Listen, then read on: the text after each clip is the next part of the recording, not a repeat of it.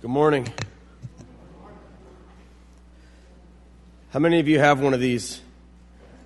You got an iPhone? Anybody got an iPhone out there? Did you know there's a little woman that lives inside this iPhone? I've talked about her before. Her, her name is Siri, and she likes to talk to me. I, she's kind of like my new best friend. And we have a running uh, argument, Siri and I do, about, about when she's trying to help me get somewhere.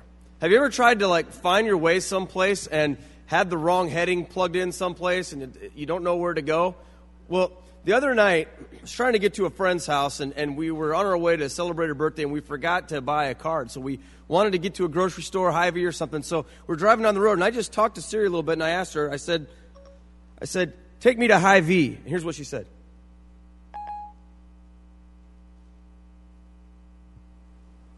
Wake up, Siri. Take me to Hy-Vee. I found 14 places matching Hy-Vee. Tap Hy-Vee. the one you want directions to. Well, I have a choice here of multiple different destinations, but unfortunately, the one that I wanted was nowhere near where she ended up taking me. Matter of fact, Siri decided to take me to some place called Heidi's Flowers. And then when I protested, then she wanted to take me to a place called Ivy Street. So I'm all over the place asking Siri directions. My kids are in the back seat thinking that it's hilarious. And so I was getting a little frustrated with Siri. Let's see what happens when I, when I get frustrated with her. Siri, you're ri- making me really angry.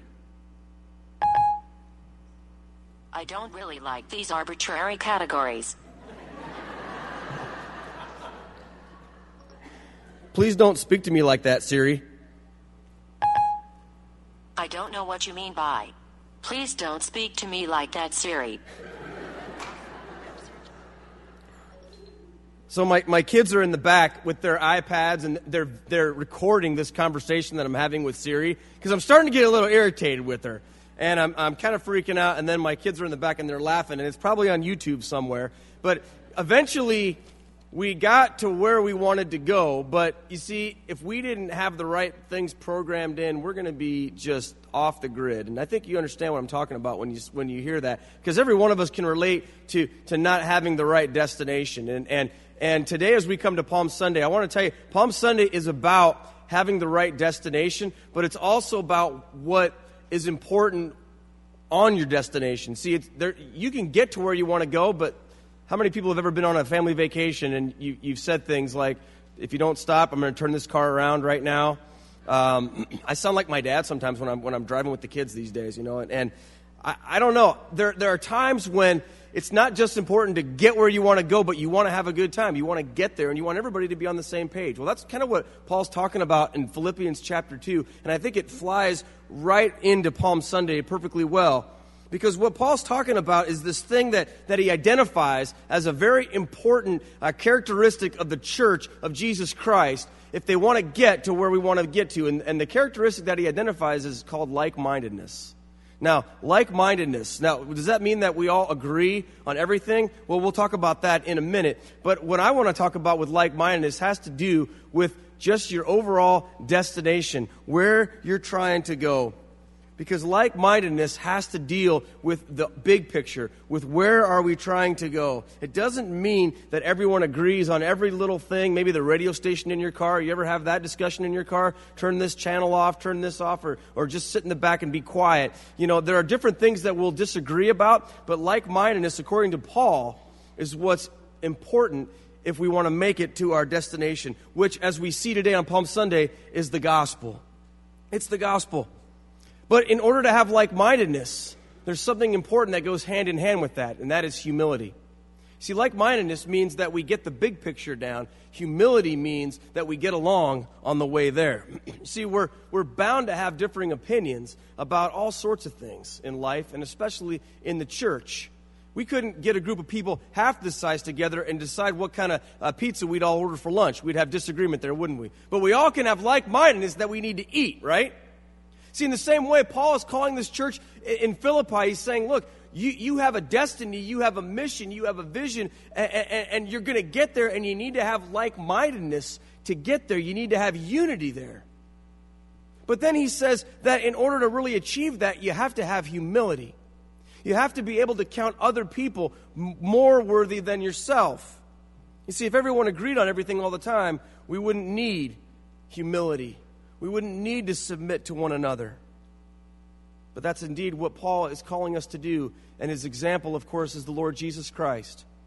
You see, we're bound to have differing opinions and preferences about trivial things, like what station to listen to in the car, or when it comes to the church world, all sorts of different things. Maybe some of us like contemporary music. Maybe some of us like traditional music. Maybe some of us want the pastor to wear a robe. Maybe some of us want the pastor to wear a tie. I would like to wear my pajamas this morning. but Mike, as Mike tells me, sometimes we got to think about what's better for the greater good. Now, Mike hasn't seen my pajamas, thankfully. Praise the Lord for that, right, Pastor Mike? You see, in, in, in different matters, we can have opinions, we can have preferences, and that's okay. As long as we have humility, as long as we, we count one another as better than ourselves, as long as we unite ourselves. But when it comes to the fundamental destination of where we are going, Paul says we must have complete like mindedness. We must have complete unity. You see, there will always be differences.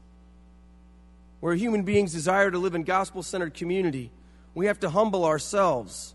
But when it comes to the gospel, there can be no room for division. There can be no room for debates and arguments and agendas and personal views. When it comes to the gospel, there is only truth. Because the gospel is not a matter of personal opinion or preference. The gospel is a matter of historical fact and unchanging truth. Now, that might sound a little, you know, unrealistic in this day and age when we have more than 25,000 Protestant denominations, and of course, Roman Catholicism, who, who just uh, anointed a new pope last week. And, and there seems to be much division in the church over what the gospel is and over what we're supposed to do. And I would tell you this these are the things that Paul warned the Philippians about and warned others about when he said, Be of one mind. You see, our culture has ingrained in us that the most important thing about reality is not truth, but about preference and feelings and how we think about things. See, we resist being told anything that is immovable, unchanging truth, especially if we don't agree with the ramifications, especially if it might cause us to change. I found this to be especially difficult when I was in school in algebra. I, I, didn't like the way it made me feel to get a wrong answer, but I couldn't approach the teacher and say, Well, I know that, you know, E equals MC squared or whatever in your world, but in my world, that's just not true. I know that, that 6 plus, times 4 is 24, but that's your truth. But to me, truth is something completely different. I think 6 times 4 should be 18. Any math teachers in the house? What would you do about that, right? You know, it, it's amazing when, when we have these issues of opinion. You know, everybody wants to be able to throw their two cents in. But understand this the gospel is a lot more like algebra than it is like uh, what kind of music do you listen to? See, the gospel is a, it's a historical fact. It's as historical as the attacks of September 11 or the bombing of Pearl Harbor or even the massacre that occurred in Connecticut recently. All of which, by the way, there are people who want to deny the truth of those events because it's inconvenient for them. I, I, love to watch documentaries. You know, I'm kind of a nerd when it comes to that. So I'm always on the Netflix documentary thing. And, and I was watching this documentary the other day, uh, and, and, it was all about conspiracy theories, right? And, and it was all about these, these people who want to tell you that certain historical events, like the ones I just mentioned, either didn't really happen. And by the way, we didn't really land a man on the moon either. You know, it was all staged in a, in a, in a studio somewhere. Or they want to say things like, you know, the, the, the, the attacks of September 11th were, were really just a plot of our government to, to put us to war. Or, or that Pearl Harbor was, was orchestrated by our military to take us to war as well. Or even that the, the, the shooting in Connecticut, which just occurred, didn't really happen. Did you know that's on YouTube? There's a whole thing on YouTube about how that didn't really happen. I wonder what they say happened then. But it was all just a ploy for the government so they could take away all our guns. See, it's amazing the way people will take even historical facts and twist them around and reinterpret them and hand them back to us with their own agendas wrapped around them so that they can have their own way. When we don't want to change, we'll do anything we, we have to do to hijack the truth, won't we? But we cannot hijack the gospel with our agendas and our personal preferences. And sadly, that is what happens so oftentimes in the world. It happens in churches. It happens in churches every week where instead of the gospel being preached, agendas are preached, political ideas are preached, and not the gospel of Christ. And, and I know you might think this is a modern thing, but it's something that even occurred since the very beginning. Paul wrote to the church in Galatia in the first century these words. He says in chapter 1, verse 6 I am astonished that you are so quickly deserting the one who called you to live in the grace of Christ and are turning to a different gospel, which is really no gospel at all. Evidently, some people are throwing you into confusion and are trying to pervert the gospel of Christ. But even if we or an angel from heaven should preach a gospel other than the one we preach to you, let them be under God's curse. As we have already said, so now I say again if anybody is preaching to you a gospel other than what you accepted, let them be under God's curse. Am I now trying to win the approval of human beings or of God? Or am I trying to please people? If I were still trying to please people, I would not be a servant of Christ. It's very much ingrained in our DNA as human beings to be led astray. Today is Palm Sunday, and we celebrate this destination that Jesus had. We celebrate his joyful, triumphant entry, we call it, into Jerusalem. I'm not so sure it was that joyful for Jesus, to be honest with you.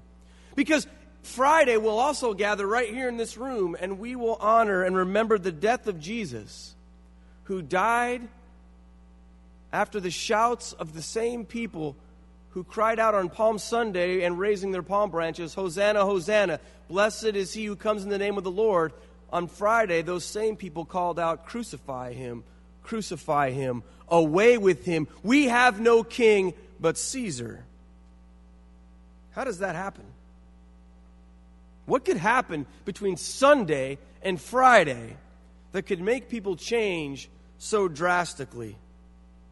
Well, if you come to our Lenten moments this week and our other services, you'll have an opportunity to reflect on this. But the truth is this we can't look back and say, How did that happen? We need to look now and say, How does this happen? Because indeed, Palm Sunday is our story as well. We all want to welcome Jesus in with open arms, but we remember that the truth about Jesus and his death was not that he was killed because of some political uh, situation. He was killed, rather, the scripture tells us, because of our sin. This is the gospel. Jesus was not killed for some cause, he was killed to satisfy the wrath of God against sin. Jesus was not killed because his enemies were stronger than he. Jesus willingly gave his life as a ransom for us. In John chapter 10, verse 18, Jesus talked about that. He told his disciples this, speaking about his own life. He said, No one takes it from me, but I lay it down of my own accord. I have authority to lay it down, and I have authority to take it up again. This command I received from my Father. See, Jesus has the authority, but he willingly submits himself so that humanity can be saved, so that we can come to know the truth of God, so that we can have eternal fellowship with God, so that we can be united with the Holy God. He died because he loved us, and he knew that we could not save ourselves by our own good works. So Jesus Christ humbled himself. And as Mike read earlier, it says that he made himself nothing by taking on the very nature of a servant and being made in human likeness. And being found in the appearance as a man, he humbled himself by becoming obedient to death, even death on a cross. Can you think of anything more degrading than that? Can you think of anything more humiliating for Jesus than that? Who had eternity within his grasp, who created everything that was made, the Bible tells us, who is the ruler of all, who has all authority and all power. who holds us all together with his very nature, humbling himself. As we move into this week and beyond, you know, we can have different views about trivial things in the church, but they should never divide us. Those things mean nothing when compared to the awesome truth of the gospel. I don't care whether you like this kind of music or that kind of music, or whether you want to sit in a pew, or whether you want to sit in a chair, or whether you want to dress up for church, or whether you want to come as you are. None of those things matter when we think about the grace of God and the power of the gospel. They're nothing.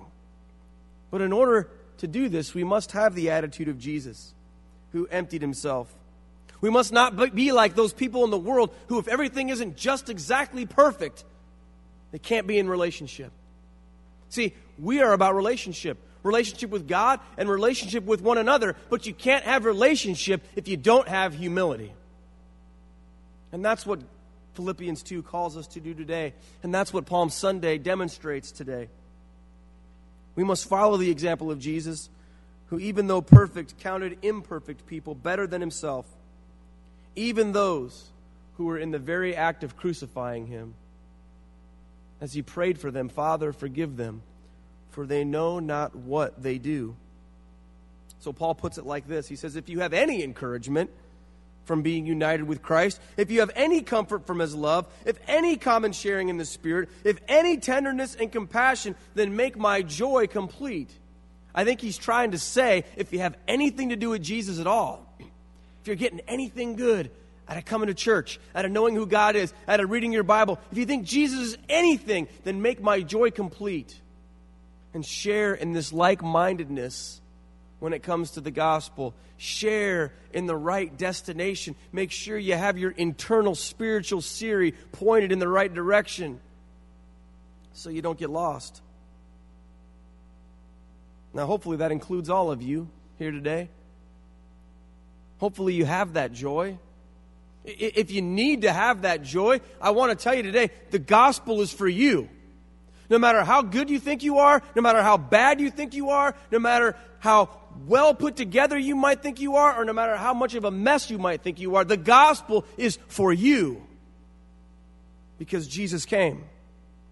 If you need to be united with Christ, then do so this morning. Jesus marched into Jerusalem not in a chariot, but on the back of a donkey in humility, knowing full well that these cries of praise would be turned to shouts for his death, but he still did it, didn't he? Just like Jesus knows here today that many throughout the world who shout and sing and wave palm branches in their churches will walk out of doors just like those after the service and want nothing more to do with him. But yet, he still invites us. But yet, he's still present with us. He offers life and salvation. Will you respond? Will you today become united with Christ? Furthermore, will you join with us, united in one mind about the gospel? This is why we preach the way we do. We want to make known the gospel of Jesus Christ in this world. We're not here to promote some cause. Our cause is the gospel. Our cause is Jesus. Now, other causes may be right and good and worthy of your effort and your time, but, but when it comes to proclaiming the Word of God, let the gospel be our cause. And by its preaching, men and women will be saved, the Bible tells us. We must be like minded in this. You know, I have a setting on my phone here right now that if I talk to Siri, I can ask her one question Get directions to home. Getting directions to Keith Nestor, home.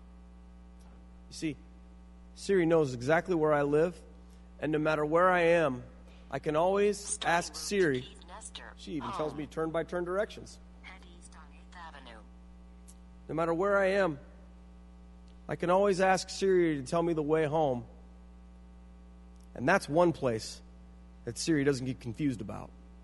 That's one destination that it always gets right. And you know, I pray that for us as a church, that our destination, our spiritual destination, will always be pointed toward the gospel. We may zig and zag, we may go up and down, we may have different seasons and different waverings, but at the end of the day, our like mindedness is wrapped around the simple historical truth of who Jesus is. The gospel is where we are going, and our like mindedness and our humility makes the ride enjoyable as we submit to one another we submit to Christ. Today, I invite you to do that. I'm going to invite you in a, a simple prayer this Palm Sunday. And if the Lord Jesus is speaking to your heart today, if your spiritual point of direction needs to point away from yourself, away from sin, away from evil, and toward Christ, then I'm going to invite you today to reset your coordinates toward Jesus in the truth. Will you pray this prayer with me? Lord Jesus, my life has not always been pointed toward you. And I ask your forgiveness for all my sins. And I ask, Lord, that you reset my coordinates to point to you. Show us, Lord, what the gospel is. Come into our lives. Lord, make me more like you. Father, make me your servant today. I choose to follow you. I choose to invite you in. I choose to, to wave my palm branches spiritually and cry, Hosanna, Hosanna. Blessed is he who comes in the name of the Lord. And I choose to live with you, to follow you. Thank you for showing me that humility. Thank you for dying on the cross. Thank you for this week. May it ring true in my heart and in all hearts. In Jesus' name, amen. Hi, I'm Tom Padley. I love the Lord and First United Methodist Church of Marion. There are many reasons that Joan and I give money to the church. One ministry that I'm particularly excited about is the education ministry. When our girls were young, we appreciated the great Sunday school and youth programs that were available for them. And the adult classes, disciple Bible study, and the small group that we have participated in have helped our faith to grow stronger. I'm so grateful that the church encourages and supports this ministry. I consider giving to the church to support these ministries as part of my worship.